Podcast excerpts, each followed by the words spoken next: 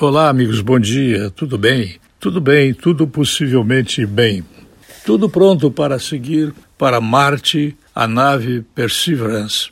Novo robô da NASA que, pronto para decolar, vai realizar esta operação Marte, levando para lá um Jeep de seis rodas, é, uma estação de rádio, de TV, um helicóptero e vai tentar descobrir vida microbiana no é, território marciano.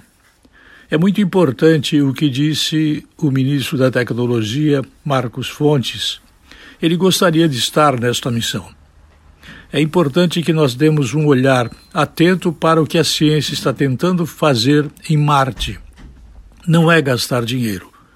É algo interessante, importante para a medicina, para a saúde, para o desenvolvimento, para a geração de empregos, para a conquista de outros mundos, algo que tem muita importância técnica, tecnológica, científica e inclusive para os estudantes que estão nos primeiros anos escolares, mesmo com essa pandemia, é importante que nós atentamos para o que está sendo feito em relação a essa remessa do Perseverance, um robô que vai a Marte com o objetivo de deixar lá o rastro humano agora para que no futuro possa ser enviado o ser humano para conhecer esse território tão distante de nós.